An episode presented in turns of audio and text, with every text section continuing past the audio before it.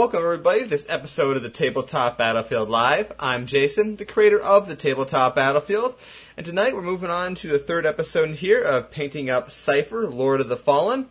This is the Games Workshop miniature that was released about six months ago, along with the Triumphant of the Primarch, alongside Roboute Guilliman and that librarian from the Grey Knights, whose name I have no freaking clue what it is, because I bought the box set just for Cypher here. I'm not sure how many episodes this series is going to go on for. Painting Kairos Fate Weaver went on for about 14 episodes, and I did a lot of, though, with that guy, I did a lot of work off camera, whereas I have not done anything off camera yet with Cypher. I've just been painting him only live on this show, because he's obviously a much smaller miniature, a lot less to paint. I don't need to quite do as much work off camera. So we're going to continue tonight with the cape and probably really only get through painting the cape tonight. I'll see. We might move on maybe some of the guns, something like that, but mainly tonight I'm working on getting the cape done. So I got the, the proper colors and all that kind of stuff. And I did have to buy a new artificial layer extra small brush. My other one, the bristles all finally fell out. Fantastic brush, and I highly recommend it. So that's why I bought another one. It's really expensive, but they're amazing brushes. And go along with painting Cypher Night, I want to talk about a topic that I've been getting a lot into recently, and that's 3D printing. So I want to do my state of 3D printing for tabletop gaming for 2017. I gave a presentation on 3D printing related to tabletop gaming several years ago at a local technology conference, and I wanted to kind of update what has happened since then and how things are changing and if tabletop gaming is really threatened or altered in any way by 3D printing yet.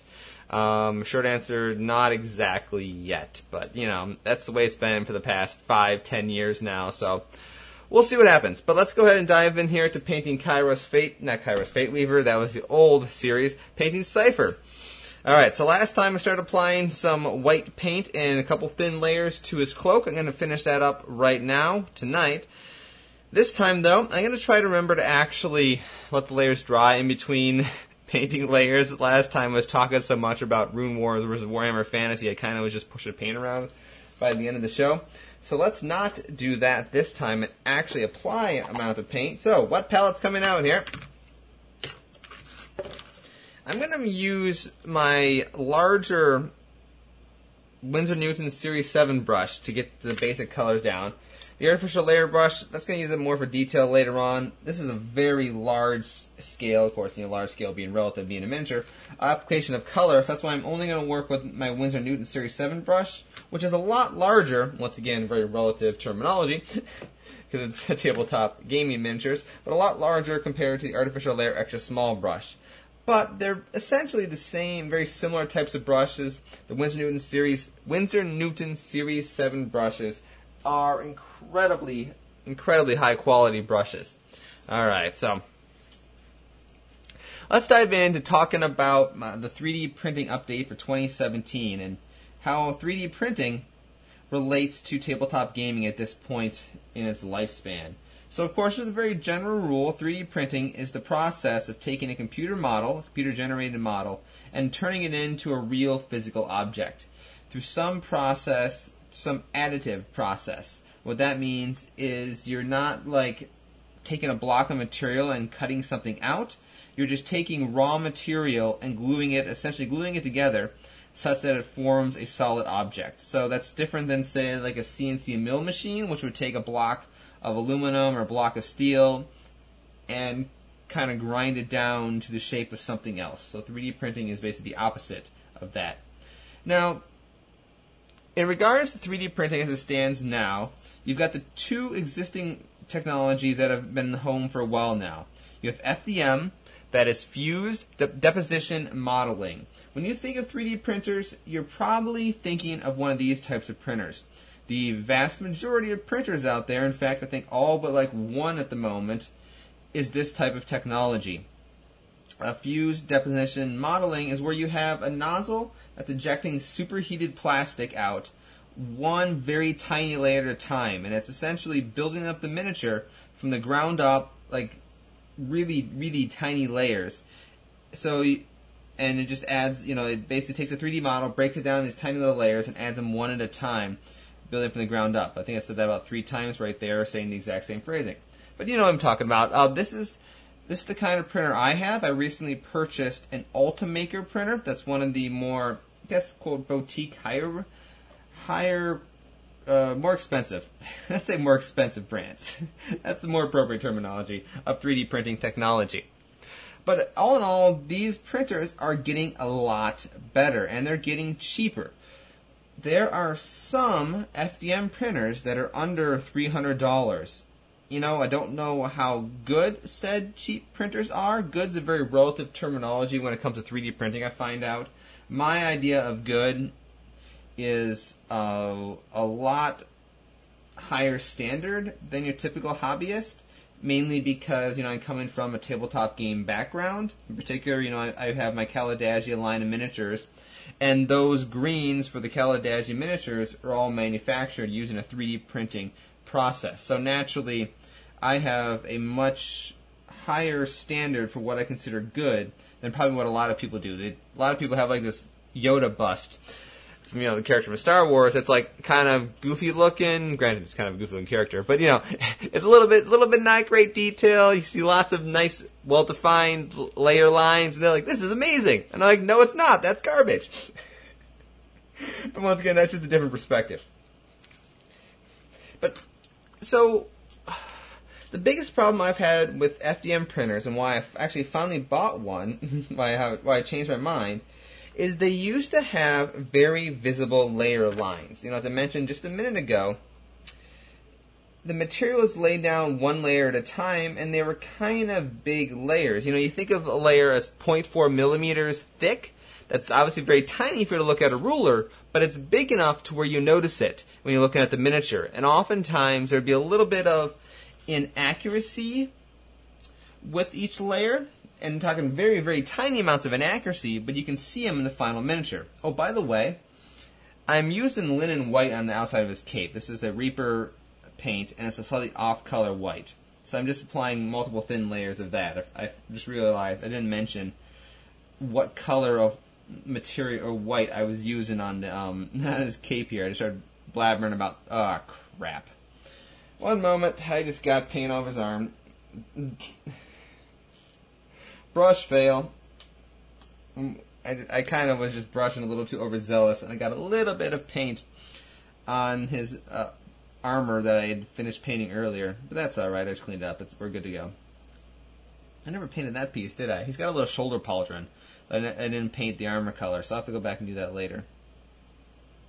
Now I lost train of thought. Okay, so yeah, the FDM printers used to have really huge, very noticeable layer lines. And they just it just didn't look very good.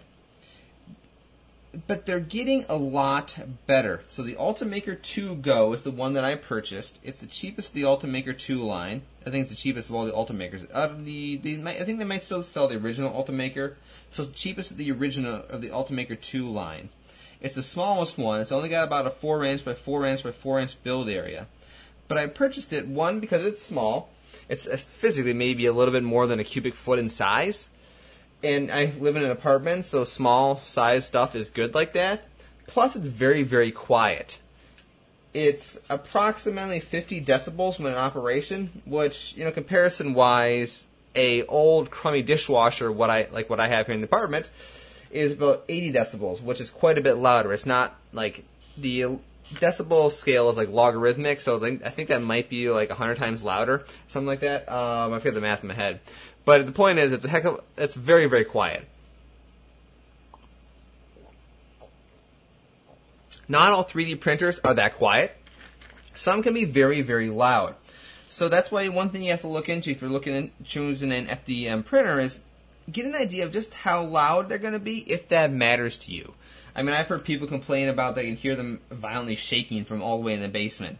Most of the more expensive ones are going to be fairly quiet. I've seen some videos of the Lulzbot, yeah, the Lulzbot Taz, which is a really expensive one. And there was two people talking in front of that thing, recording a video while it was going, and you could barely hear it in the background. So just be advised that's one of the features you tend to get on some of the more expensive printers is they're a lot quieter.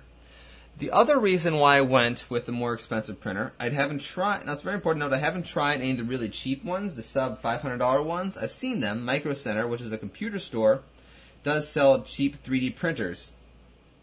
Um, but you, from what I was told and what I've seen so far with my observations of using the Ultimaker, which by the way, this guy I was showing earlier here, this Spire was made with the Ultimaker. I'll talk a little bit more about that in a minute they have a much higher mechanical tolerance. So they shake less, and they're they have a significantly hot, more accurate positioning of the nozzles. I mean, you're when I it's funny when you think about shake less. The things all in general barely shake at all, but when you're dealing with resolutions that are sub millimeter, a little bit of vibration can really affect model quality. The Ultimaker 2 Go doesn't vibrate at all. It's completely unnoticeable. It gets very, very good precision on things. And and most 3D printers are relatively low maintenance. I got to put some oil on every now and then. And fiddling with the PLA filament, that's the rolls of plastic that you put you feed into the machine. There's a little bit of fiddling there. That's with any um, PLA printer. But those are the two main things you generally get with a more expensive printer: is that you get quieter operation as well as super high precise operation. In terms of the layer height, this is where like, the biggest improvement has been to these FDM printers.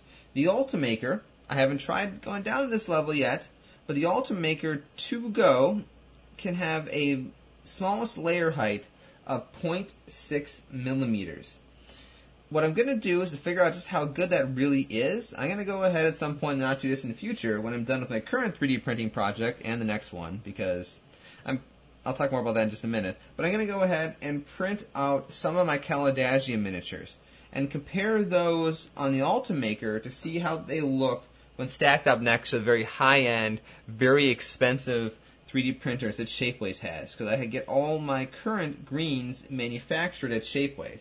I fully expect the Shapeways machines to be a lot better. But I'm kind of curious to see just how close you can get to a professional grade miniature and how long it takes to print a professional grade miniature. So that'll be something I'm going to try in the future. But like the thing I just showed you there, the it's like an it's an Egyptian sandstone themed spire because I'm building an arena for Arena Rex. That's a game of gladiatorial combat. It's kind of an alternative history type game where the Roman Empire, something happened. I want to say Julius Caesar was like killed before his conquering of Gaul or something like that. I don't really know this full story behind it. But the idea is the Roman Empire never fell and they continued to expand. And because of that, there's gladiatorial combat all over the world. And this guy here, this is a layer height of 0.2 millimeters, which now that it's primed and painted, and you're looking at especially the camera, you can barely tell there's layers there.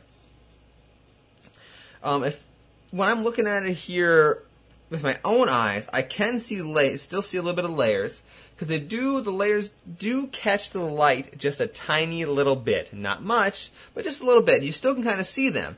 But when you're looking like a foot or so away, I'm right now about maybe 18 inches, two feet away from that thing, looking at it.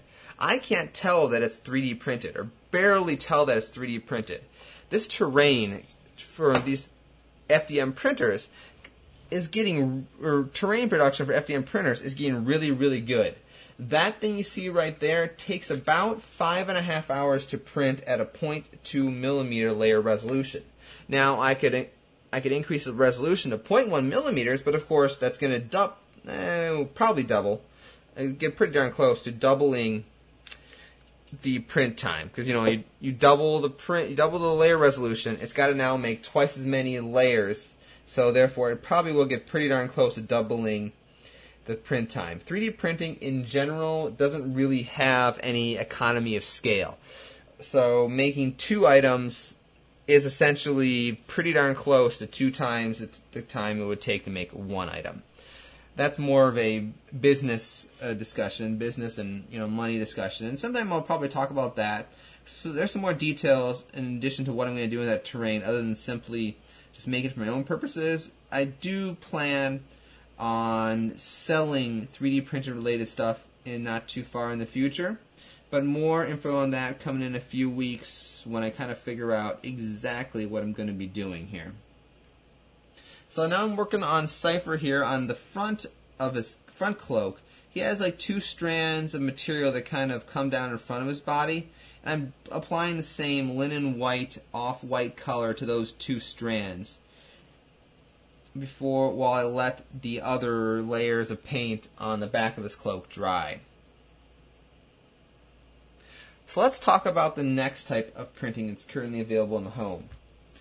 SLA printing. This is stereolithography. This isn't anything quite new in terms of it being available for the home. And I should mention, all this technology I'm talking about here is not new, period. 3D printing has been around for 20, no, more than 20, probably 30, 40 years at this point, maybe somewhere in 30 and 40. It's just that it's never been available to the home user until really maybe starting 10 years ago. Shapeways showed up sometime prior to 2010. Because I know I remember I stumbled across them when I was launching Kaladesia. And, you know, I, from the very beginning, I was thinking these guys would probably be something good for making miniatures. And so they've been around somewhere pre 2010. I don't know exactly when they showed up. But they were, you know, a major important step forward. And all around that time is when all these 3D printers really started appearing. But SLA printing, uh, most famous by the company Formlabs, and they originally had their Form 1 printer, which was a Kickstarter, and then it was available for sale. I want to say the company had some legal issues. They were getting with patents or something. I don't know. I shouldn't say that. I, I know that I'm pretty sure they're having some legal issues, and that's why I kind of figured the company was kind of done for. But they came out. They somehow they must have got those issues resolved. I'm not sure how that particular case ended up. If it was some sort of license agreement or something like that. But they eventually released the Form 2 printer. I don't have this one, and I have not used this one, but I've watched some videos of this thing, and this thing is freaking cool. Um, and it's definitely probably the next pr- printer I want to buy. SLA printing, in some ways, is kind of the opposite of FDM printing. Where FDM printing, you're kind of adding layers of material. SLA printing uses a some sort of container of resin. So you've got a, a little bucket of resin essentially sitting on top of the printer, and there's the use of high precision lasers which cure the resin one tiny bit at a time. It still works in layers, so it builds it up layer by layer, but instead of adding material like where it's spurts out of a nozzle, what it's doing is it's just kind of solidifying material that's already in place. And this allows for significantly higher amounts of detail than what FDM printers can do. It's kind of like comparison wise, you can think of a FDM printer as almost being like a um, Sharpie marker, and these kind of guys as being like a very fine tip Sharpie marker. You can see how if you compare those two types of markers together, you can get a lot more precision and a lot more detail with you know a very fine tip marker compared to uh, you know a much fatter tip marker. That being said, the Formlabs 2 printer is strongly recommended that you use their resin and they have their system set up where you know you buy the components from them. I believe it can use third-party components, but you know it's one of those things where it's strongly not recommended for one reason or another. It's also very expensive. It's about $3,500 is the start of the system. The resin starts costing at $140 for a liter. I don't know how much that works out to be, but I'm going to go ahead and probably make the safe assumption that even though this printer may be able to compete with like Games Workshop in quality. It may. I don't know if it can. I you know I never seen any of the prints really up close and personal, but they look very very good from what I've been seeing people doing reviews on YouTube. Um, it may be able to compete with tabletop quality. Very very close. Uh, but I'm almost certain that just because it competes in quality, it's probably not. It's probably not any cheaper to manufacture them, and like in likelihood, it's probably more expensive to manufacture a miniature using this type, this particular printer, than it is just to go ahead and buy the miniature from Games Workshop. Right? Especially, you know, especially with your large miniatures as well as your rank and file troops. You know, guys like Cypher here, which if he was sold individually, he might be twenty, twenty-five dollars. That's probably safe to say that's cheaper, maybe. Um, but you know, that's that's just kind of my estimate. It, I but I do want to get this 3D printer. I could really seeing it being very valuable for Caladagia. If it can produce results very similar to what Shapeways gets right now, I'd love to be able to produce those greens in house. In the long term, it'd be cheaper. I may even produce like small miniatures, like my fighter miniatures, in house using that printer because those are really tiny and really cheap. Uh, so there's a there's definitely a serious interest in myself to go ahead and purchase that printer. So I'll let you know if I ever do. It's it's a little steep, thirty five hundred dollars, a little steep, and you know, being in an apartment, it's kind of messy to have something like that with all the liquid resin uh, sitting around. Though it does use a cartridge system, which looks pretty nice. I think that you know the cartridge system will help keep that mess in check, but you know it's not going to be perfect. Whereas an FDM printer, it's there's no mess at all really to that. You might get a little bit of filament falling getting around here, but the filament is solid. You just pick it up and throw it out. PLA is biodegradable, so it's a lot less messiness for a PLA printer than there is for the SLA printers. But you know, I'll, t- I'll let you know sometime, guys, if I do end up buying that printer. If I do, it's going to be a next year kind of a thing when I get some more money saved up. But that could be a fun 2018 printing 3D printing update topic, talking about the Form 2 printer. Or I might just wait until the Form 3 comes out, because I'm sure that'll be out in a few years. Um, because I don't know, the Form 2's been out for a little while. I think it was last, I want to say last year maybe, or maybe it might have been two years ago. Alright, well the back of this cloak is looking pretty good in terms of its base colors. We'll get back to that in a minute and start applying some shading to it. So the other type of technology you're gonna start hearing about for the hobbyist market, and uh,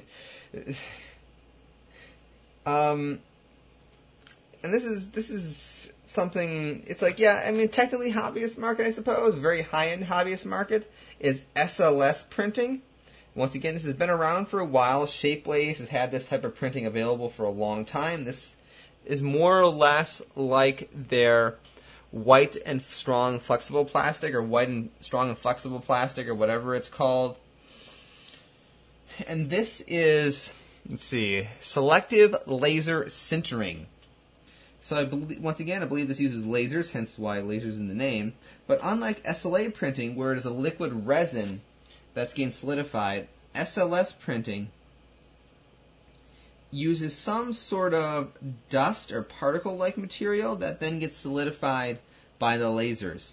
So it's a, a, little bit of a different process and you get a different feel to it. I have gotten some of these materials from Shapeways. Some of the earliest Caladagia miniatures were in this material. It has a very distinctive, noticeable texture to it. You can feel it, and when you paint it up, you can see it a little bit. Because of the fact that it's something that's basically built from dust, you do see a very fine bumpy texture all over the miniature or whatever you're making.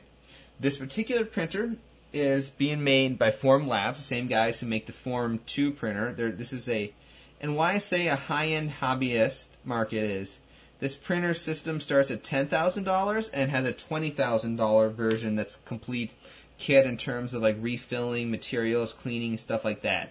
So you really would want to buy the full $20,000 kit or at least get, you know, one $20,000 kit and then maybe add on a couple $10,000 printers. um, so given those prices, you're probably not going to see many hobbyists start to use that. Uh, what you that being all said, though, um, what was I going to say here? Hobbyist not going to be using it. Oh, it that means it's somewhere in the range, according to Form Labs anyway, of about one tenth the cost of existing SLS systems. So even though you know ten twenty thousand dollars seems ridiculously expensive, it is that's a huge price drop, which means you're going to see this technology become even cheaper and it's going to become even more widely available. You might start seeing, once again, this is a big might, because I know there's some stores in my area have talked about it, gaming stores and printing stores actually getting 3D printers and start you know, selling that as a service. Because, you know, I could see a local gaming store, if the person wants to, to be able to have a sort of a market for pr- producing 3D printed terrain. Um, depending on how things are going, there's not a huge markup for that, mainly because things take a long time. But once again, that's more of a business discussion. I will have that with you guys later as I figure out a lot of the details of you know of the business side of producing and selling 3D prints and 3D models and things like that. But I think with that, with a twenty thousand dollar system, you're going to start seeing that thing show up in more local stores and local facilities, and that's going to become a much more reasonably accessible, relatively high quality 3D printing thing. I personally don't like it for tabletop gaming. Like I said, that weird texture doesn't look very good. It doesn't make miniatures look very good. You can see it doesn't just doesn't look right. So I don't think that particular technology will have a huge impact on the tabletop game market. It doesn't have any huge advantages because of that texture thing over what FDM printing can do right now, and FDM printing is a heck of a lot cheaper.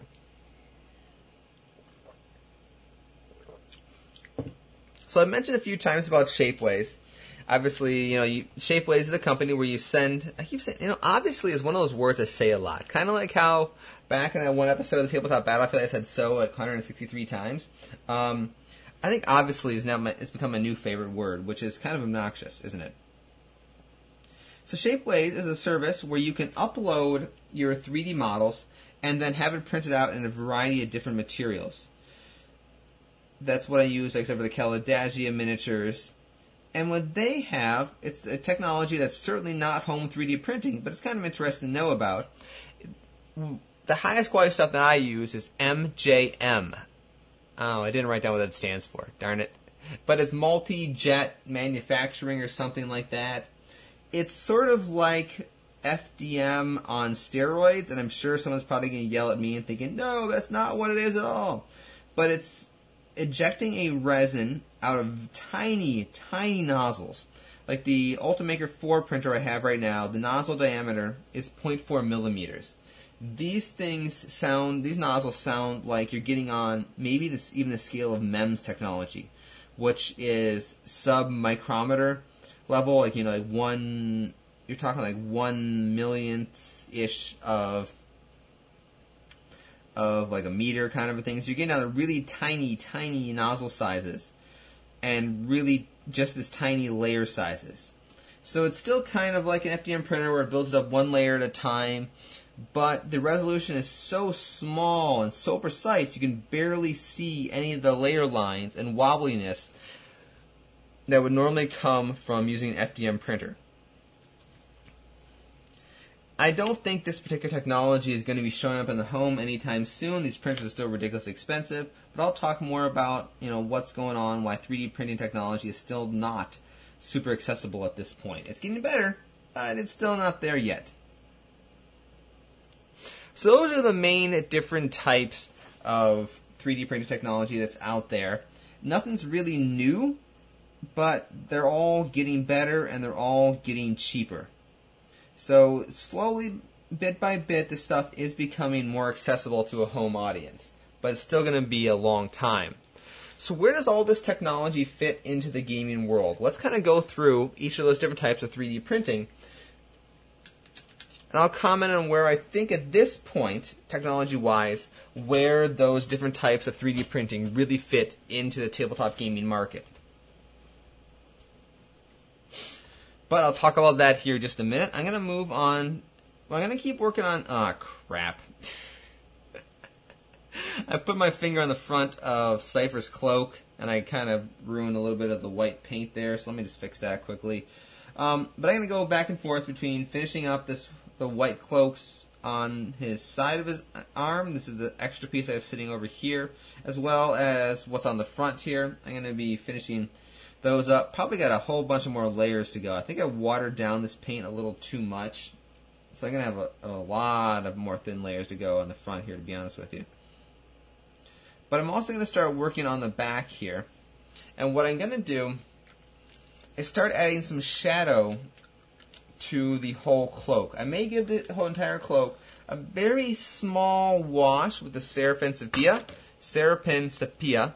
Seraphim Sepia, there we go. This is the brown wash, a kind of a light brown wash from Games Workshop's line of washes. I'm gonna probably eh, no, I kind of like the white cloak, so I'm not gonna put it all over the place, but I'm gonna work this into some of the shadow areas. So these in between the creases here, put a little bit down in there, just to make it look like the cloak is essentially cloaked in shadow, because it'd be a little bit of a darkerish brown color in the shadow areas there.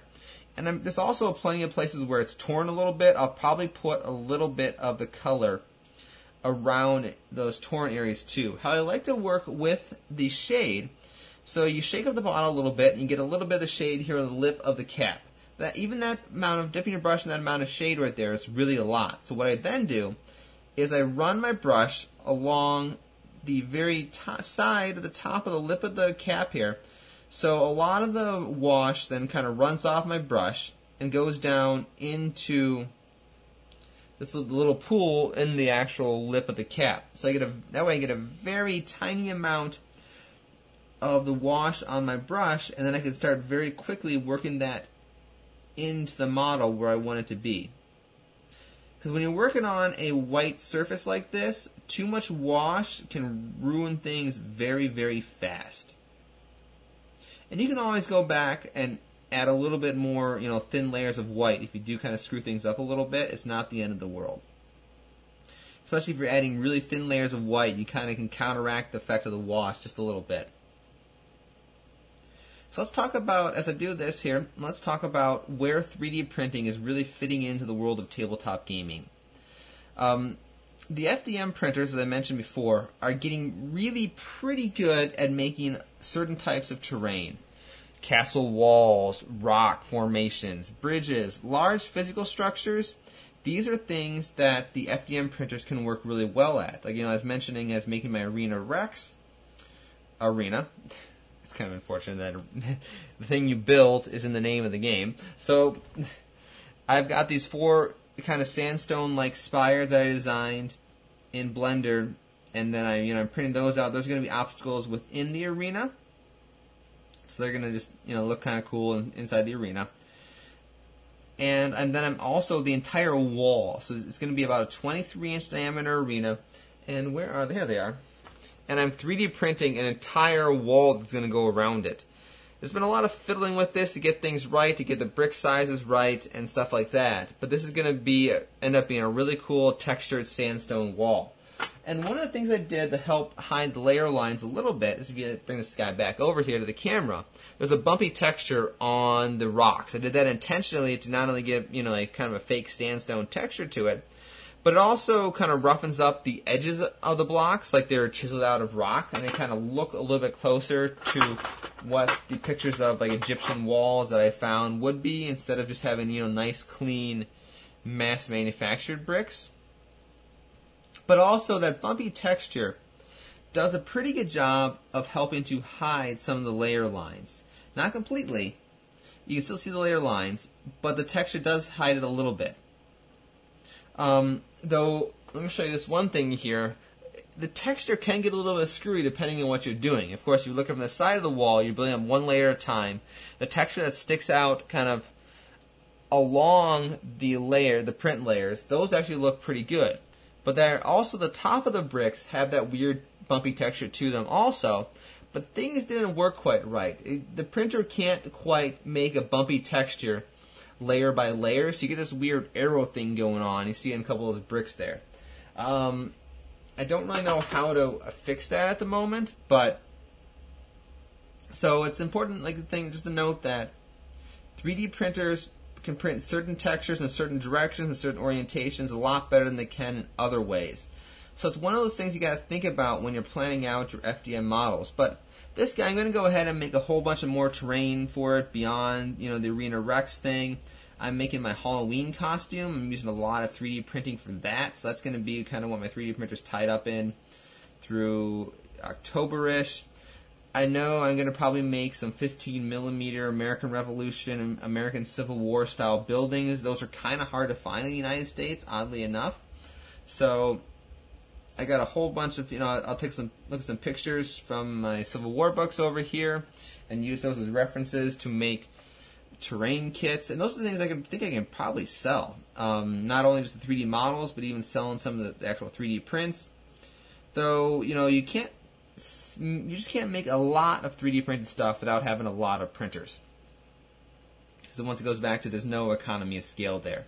So that's basically where FDM printers are going to fit in right now. Is these larger structure terrain elements. Smaller structure things, there gets to a point where they're not as good.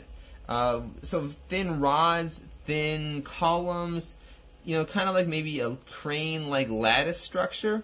You can probably print that reasonably well if you print it flat and assemble it together. But if you try to print those kind of structures all together, like you know, as one piece, the thin the thin layer, like the thin rods being built up, those can those can look really messy in certain printers. So there are limits to what these FDM printers can do in terms of printing in one piece, but I think if you were to print them flat and then glue four sides together, they would probably work pretty well. I'm definitely to experiment with that.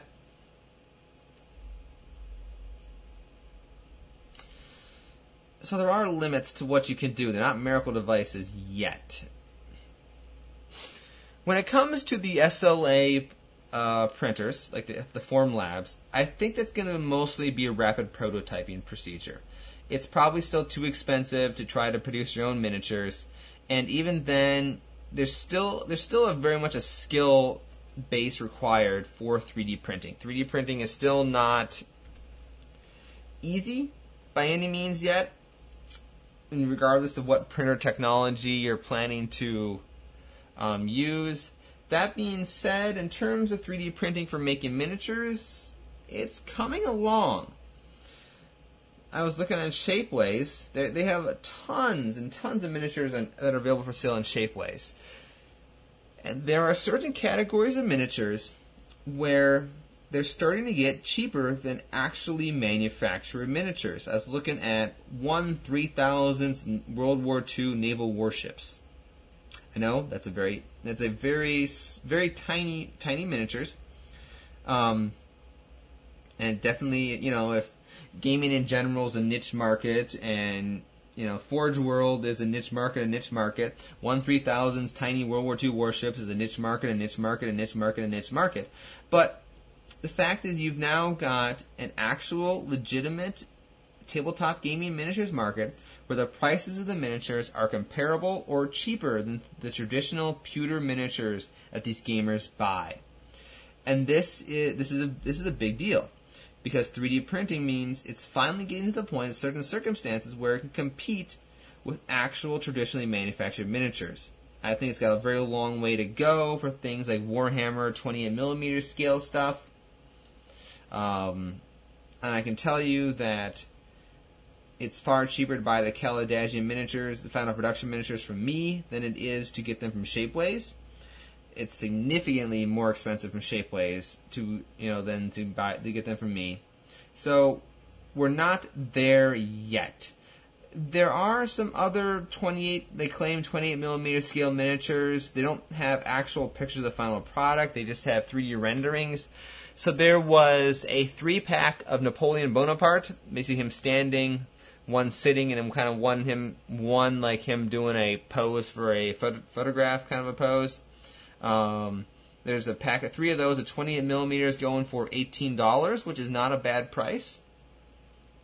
There were some 35 millimeter miniatures that supposedly were going for around $20 ish for the very high quality plastics, which would kind of put those price wise comparison with Arena Rex. But, you know, there's a but those are all just kind of 3D models that don't have actual pictures to go with them, so I'm not 100% sure just how good they would be. But you're starting to see that price point come down a little bit. So let's talk about what's holding 3D printing back. And you know, the first thing, I want to imply that this is necessarily holding them back, but this is a limiting factor for the home market, and that's patents.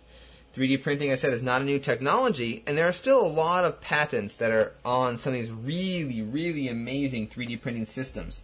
And because of that, they're not available to the home user yet. So eventually, all this really cool stuff, the SLA printing, the um, MJM printing, all that stuff is going to end up in the home market eventually.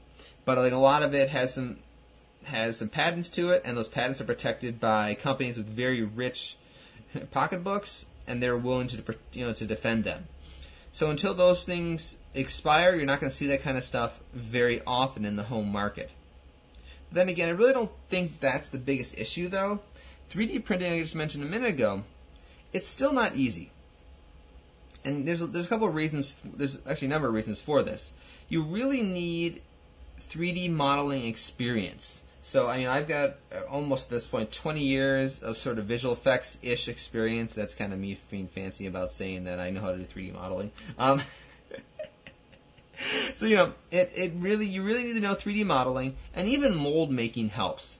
Because mold making, there's a certain spatial reasoning to it to understand how things sit in the mold and how you need to build the mold. And some of those principles apply to 3D printing too because the concept of supports. Support is material that is added to the 3D print so that it doesn't it can actually be printed. Like you can imagine, for example, let me hold this this little piece. I've got the so I've got this piece of Cypher that's his left arm and the cloak. If you were imagining you were printing this up from the ground up one layer at a time and start printing the cloak, but eventually you'd reach his arm, and there's nothing there's no material below his arm, right? So what what would happen there is it would try to print the material and then it would just fall down because there's nothing supporting the arm. So that's why you need to use support materials that can hold those pieces, the finished pieces of the models up before those areas are printed. You need some sort of support to hold that arm piece up so it doesn't just fall off and crash into the ground. So that is not something that's easy to do. Uh, 3D printing programs are getting pretty good at doing that, but still sometimes it helps to be able to know how to add your own, know how to orient your model to minimize the waste of material. It's gonna it still is gonna be a while. It's not super intuitive yet. They're getting there though. And the other thing what makes this really difficult to use is there's there's really tons of 3D printers out there. There's and that's that's a good thing from you know a market choice perspective. But what tends to happen is you don't actually get a file for your 3D printer, the, the file that it uses. The Ultimaker uses something called G code, and I think a lot of printers use G code. G code is the actual instruction set on how to move the nozzle and how to extrude the material, how to set certain temperatures, how to turn certain features of the printer on. And that is something that is very specific. That file is very specific to the printer because it also has to factor in certain attributes of the printer, like how much material can be extruded out at a time, how fast it can print, how fast you can move the head, the, nozzle of the printer. There's a lot of details there that get stored in that file that are unique to that printer. So unless you can find somebody who's already generated a G-code file for your particular model, for your particular printer, what you get is called an STL file. That's almost always what you get. STL files are the 3D model itself. So you, so you have to know how to take that STL file and make it work for your 3D printer. And that's not super easy yet. It's getting better. And you know, it's a lot of people can help you with that. You can go on forums and learn stuff. But that still really helps to have 3D modeling knowledge to be able to work with those STL files.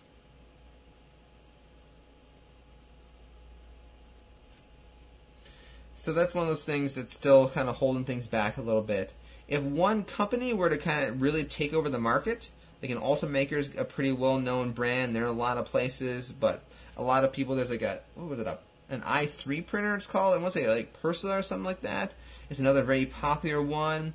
If there was to be some sort of market dominance with a certain printer brand, you would probably start seeing it become more accessible because then people would be more likely to share a particular G code for a particular printer, knowing that you know a sizable portion of the audience can actually use that.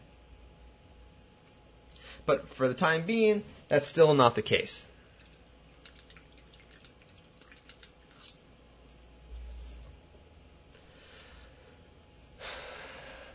So along those details with the 3D models, there's still a lot of detailing and screwing around with the filament. The filament is, like I mentioned before, that's the material that you feed into the 3D printer, and it comes on these giant spools. For at least for the PLA, for most for the FDM printers, they come on giant spools. So you're basically buying a giant spool of plastic wire, and they're diff- there's different types of PLA out there. There's different melted they melt at different temperatures, have different requirements. Um, there's different types of materials, PLAs versus ABSs, and what they're used for, how to print them. So there's a lot of fiddly details, even just to choosing materials and how to work with them and setting the tensions right. Because you have a little feeder device that pulls those things into your printer, and there's a and there's got to be a tension in that feeder device that can grip this the filament and pull it up into the printer, but not pull it up or not grip it so tight to where it deforms the filament and jams your printer. And expensive filaments work differently than cheap filaments. My Ultimaker came with a spool of the really expensive Ultimaker filament, which is fantastic stuff, but it's very expensive. I went ahead and I tried um, Inland filament. That is Micro Center's brand. That is the direct opposite. That stuff is dirt cheap, and I didn't have a lot of good luck with it. But it could have been my printer was not quite tensioned right, so it would grab the filament, smush it a little bit, and jam up pretty quickly. So I kind of gave up on that. I I just purchased some middle of the road stuff called Melta ink or something like that, Melt ink PLA, and I think there should be a a print sitting in my printer right now that's finished, and it was doing really good. So that was a nice, about half the price of the Ultimaker filament, but he got more of it, and I think it worked pretty well. I'm going to try it for a you know a little bit more larger, a little bit more audacious print, and see how things go. But as long as it didn't explode in the last 20 minutes of the print, it was looking really good before I started the show here. So that's a whole other set of fiddly details and things. So, is there gonna be anything really big and new on the horizon? Um, no, not really. Not right at the moment. You know. So, a lot of what you see now is gonna it's gonna be that way probably for a few years. There are other SLA branded printers in development. There was a Kickstarter for one a while ago that actually had a working printer. There was that Kickstarter for that phone one where it used your phone to be an SLA printer. That one has not been released. I was looking into that a while ago, and a good thing I did not back that one. There's a lot of angry backers on that one. Um, will it ever be released? I have no idea. Uh, it may, maybe, maybe not. You know, time will tell how that thing ends up. But SLA technology is going to start becoming more common. If there are any patent issues around that, you're going to start seeing a lot of lawsuits come out. So it'll be an interesting few years for that technology, and I suppose that'll get more available and more cheaper. And maybe, just maybe in a few years, maybe we'll see SLA technology start producing miniatures, home miniatures, at a price where it's actually cheap enough to put pressure on the companies to reduce prices. Maybe you know that. Um, maybe you know it, it may be for companies like myself who don't have the money to immediately invest in injection molding plastic. It's quite possible that SLA technology could become an actual manufacturing source. I mean, that's certainly a possibility. I don't know. We, you know, I, my fighter miniatures for Caladagia are produced at Shapeways. So it's certainly things like that may start to change, but once again, that's still a, a maybe. It's not certain.